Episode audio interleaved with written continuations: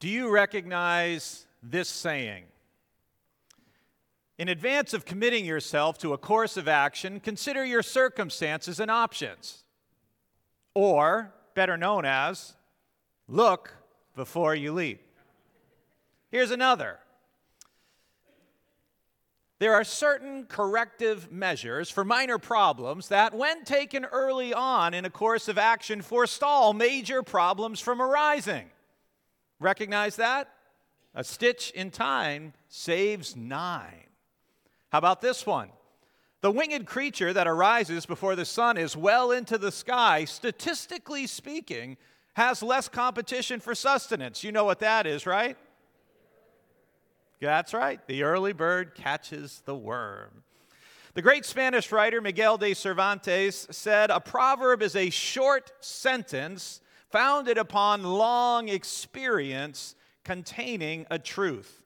I've told you before about a proverb that's very meaningful to my family that was emphasized by my grandfather and my father do good and forget it.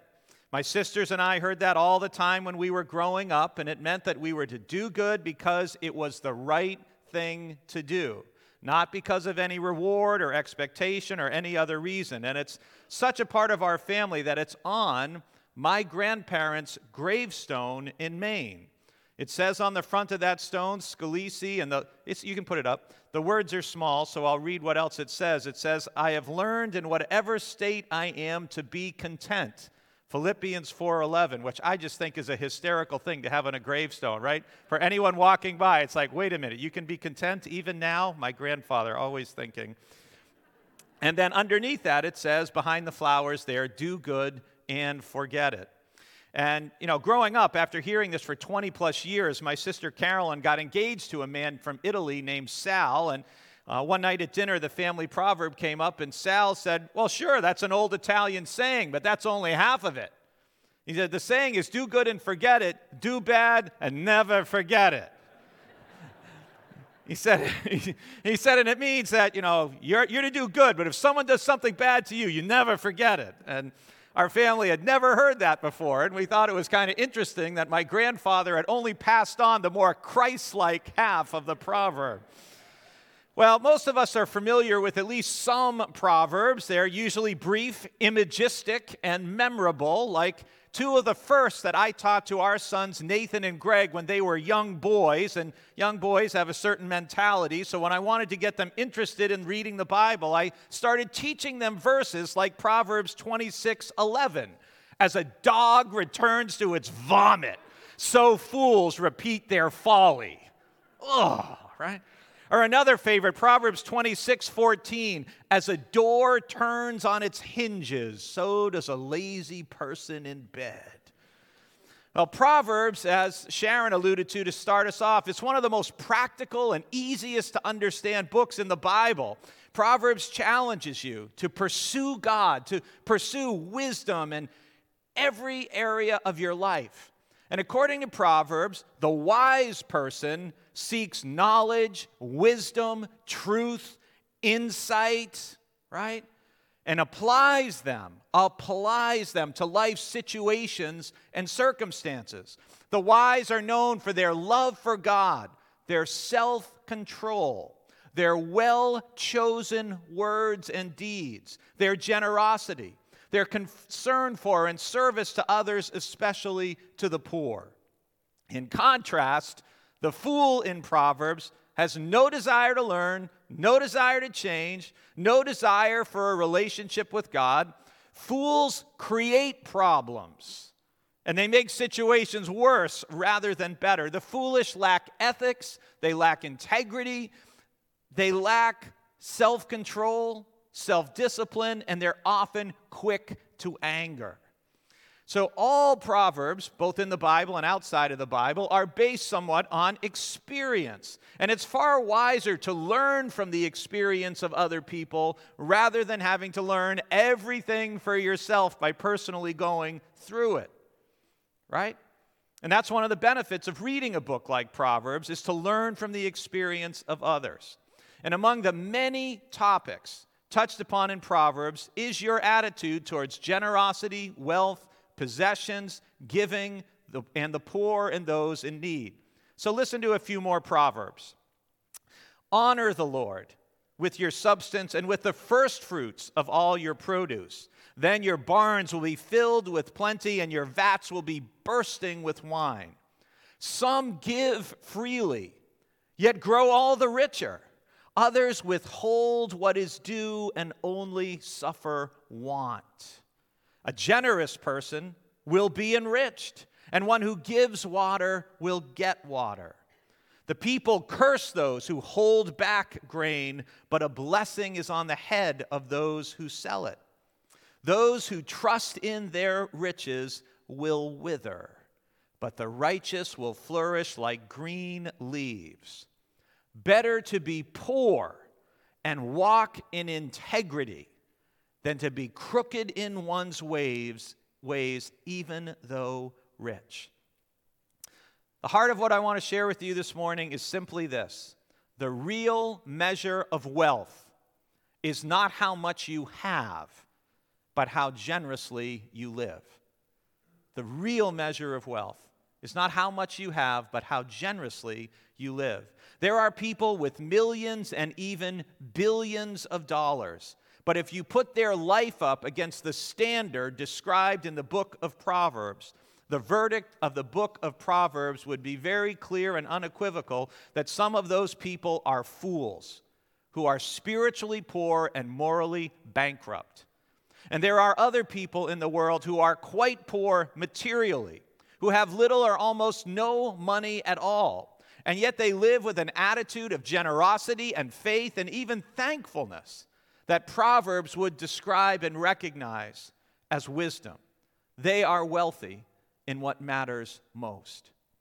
You know, much of the book of Proverbs is associated with King Solomon. And when we talked about Solomon back on September 19th, I know that's still fresh in your mind, I mentioned, just in case you forgot, I mentioned how wisdom is the ability to make godly choices in life. Wisdom is skill in the art of living with each aspect of our life under God's guidance and direction, and that includes time, money, and possessions. So here's a imagine this scenario. How would you feel if you were seated in a worship service like this one, and as the offering was being received, the preacher came down and walked right next to the usher coming to your aisle and watched as you put whatever you put in or didn't put in the offering plate. Just think about emotionally how you would feel about that. Can you find that place? Well, that's what 19th century American preacher John Broadus, who was one of the best known preachers in America in the 19th century, he did that in his church one Sunday morning. And some of those in attendance were angered at his action, and some were confused, some were ashamed, others were amazed, some were surprised, and he went all. And after the offering was completed, Broadus came back up to the pulpit and he began his sermon based on the widow who put in the little that she had into the offering as Jesus and his disciples watched.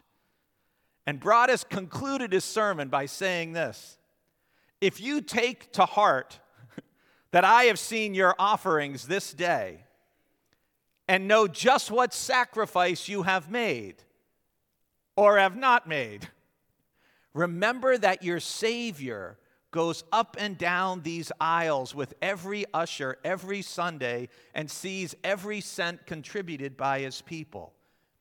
He knows more than what we give, he sees through to the heart. He also knows exactly what remains in our wallet or purse, the amount we keep for ourselves. It's about the heart with giving. It's always about the heart, not the amount. Another preacher said there are two ways in which a Christian may view money. How much of my money shall I use for God? Or how much of God's money shall I use for myself? If you follow Jesus, you're expected to live wisely, faithfully, and generously before God in all aspects of your life. And God knows that people who live generously are more joyful and more content. I mean, did you ever see someone, do you know someone in your life who is really generous and yet grumpy? They don't go together. People who are generous tend to be also joyful and more content. And God wants you to be joyful. God wants you to be content. And that results from being generous and having money and material things in their proper place. And so you need, and as well as myself, you need to give and share money and time and spiritual gifts for your own spiritual development. Too often people think, well, we want you to give to the church because you know you have to get it's for your own spiritual good. It's for your own development, not because the church needs to receive. And that's why you shouldn't substitute one form of giving for another. Because if you do that, if you say, well, I don't give much money, but I give my time, well, it's nice, but you deny yourself the joy and the spiritual growth that comes from giving of yourself, giving of your resource in diverse ways. I mean, when you look at our church, it's amazing how many volunteer hours are given by the people of this church and the varieties of volunteer services that people do. I mean, I actually prayed for Nancy Svedine and her group of ladies as they were making dips in the kitchen this way. I mean, how many people do that sort of thing, right? You know, Lord bless these dips who I'm, you know, here with, you know, that sort of thing. And you know, but it's amazing the amount of volunteer service that people do. It's amazing the amount of money that people give. It's really remarkable.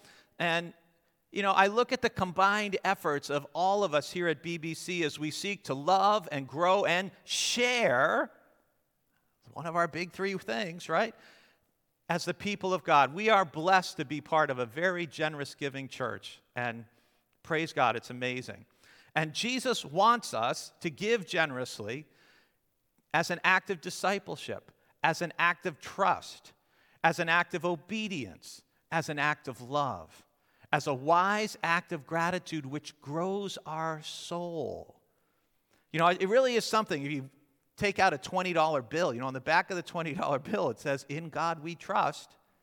And in a sense, every time you give away a bill that says, In God we trust, you're actually taking a step that shows, I am trusting God more than I'm trusting this $20 bill. And Jesus says in Matthew 23 that we should pay attention to the weightier issues of justice, mercy, and faith without neglecting smaller matters like tithing.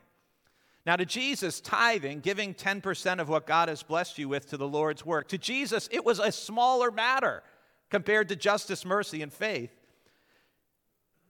And Jesus says the tithe is an important aspect of worshiping God because it's a step toward the wealth that comes to us from living generously.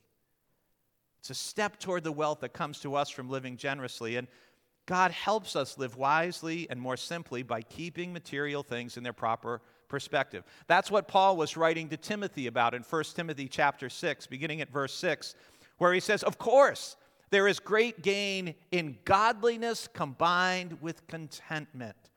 For we brought nothing into the world so that we can take nothing out of it. Hold the slide for just a second. I'm going off script. I saw a slide this week, and it was a graph. Just stay with me. Just use your imagination. You picture a graph, and the graph showed that the, the title of the, of the slide was How Much People Think About Money During Their Life.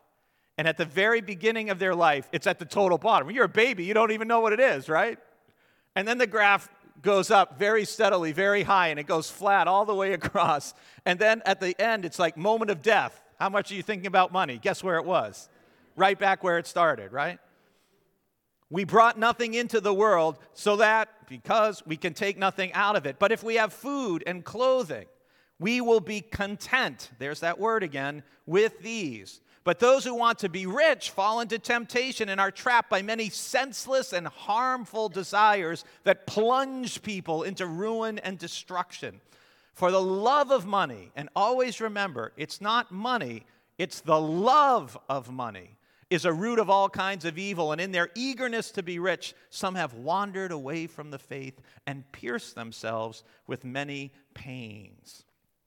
This past Monday, I drove up to Boston in order to do the committal service for Arlene Love, who was a wonderful member of our church for many years. And as I waited at a streetlight near the cemetery, I recalled a story about another funeral procession that was crossing a busy city intersection. And you know how funeral processions, you've been in them, they can get spread out, especially in a city when there's lights and all of that. And an armored car was actually coming out from a side street and didn't realize the traffic in front of it was actually a funeral procession. So the armored car pulled out right into the middle of the funeral procession. And an onlooker standing on the sidewalk saw this funeral procession going by with an armored car right in the middle of it. And he turned to his friend and said, What do you know? You can take it with you, you know? you know?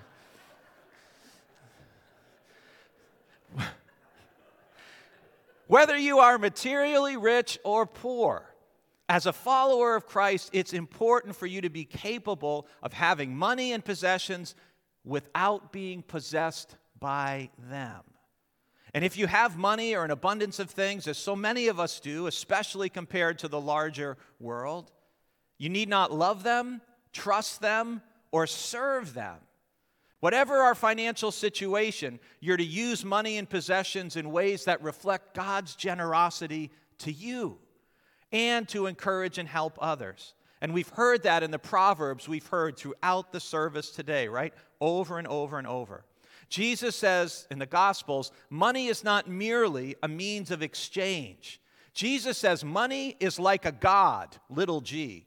It offers security, it can induce guilt, it gives freedom, it gives power, it entices us and seems all powerful at times. Like a God, money is out to gain our allegiance and our devotion. And what giving does is it frees us from the tyranny of money. If you're on our church mailing list, hopefully you received a letter this week about giving to the church in 2022. And I actually was very shocked and surprised that I got a text message from somebody thanking me for the letter. They thought the letter about tithing was excellent, and I jokingly texted back to her, I think I better save this text. It's the first time I ever got a text thanking me for a letter about tithing, you know. And uh, it was pretty funny because sometimes people don't respond as enthusiastically to, you know, appeals for giving. I'm just saying. There was, for example, a small church that was also in their financial stewardship time, and Uh, right at that time, a man in the church was going, had to go in for surgery, and the pastor promised him that she'd be in the recovery room when he came out of anesthesia. She'd be there to pray with him and everything else. And she was, and the man awakened through the foggy shroud of the medication, and he looked wildly about him and said, Where am I? And he saw a person. He said, Who are you? And the pastor took his hand and said, Everything, it's okay. It's, you know, it's, it's fine. It's, it's me. I'm your pastor. And he said, Oh, yeah, yeah, yeah. Just put me down for the same thing as last year. People can respond in different ways, you know. In the Gospel of Luke, in chapter 8, it starts by telling us that there are women like Susanna who gave generously to support the ministry and the work of Jesus and the apostles. In the New Testament book of Acts, we learn about Barnabas and others who sell property and land and things they have and give the proceeds to the apostles for the work of Christ.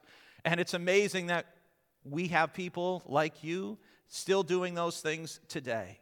You know, there are countless other people, if you look through the centuries of the development of the church, who gave generously, regardless of how much or how little they had, gave generously so the message of God's love in Christ could transform lives.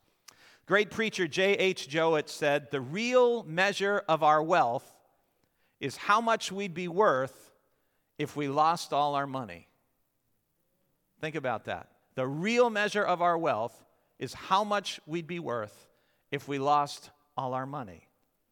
Another way of saying that is the real measure of wealth is not how much you have, but how generously you live. And remember, when your life is over, all that you can take with you is that which you've already given away. Let's pray. God, we thank you for the wisdom of the book of Proverbs, and we thank you for the instruction to live generously, wisely, with every aspect of our life under your guidance and direction. I thank you for the generosity of the people of BBC and how freely and willingly and joyfully they give so that we can be used by you to share your love in Christ with so many people. Be with us as we continue to worship, we pray. In Jesus' name, amen.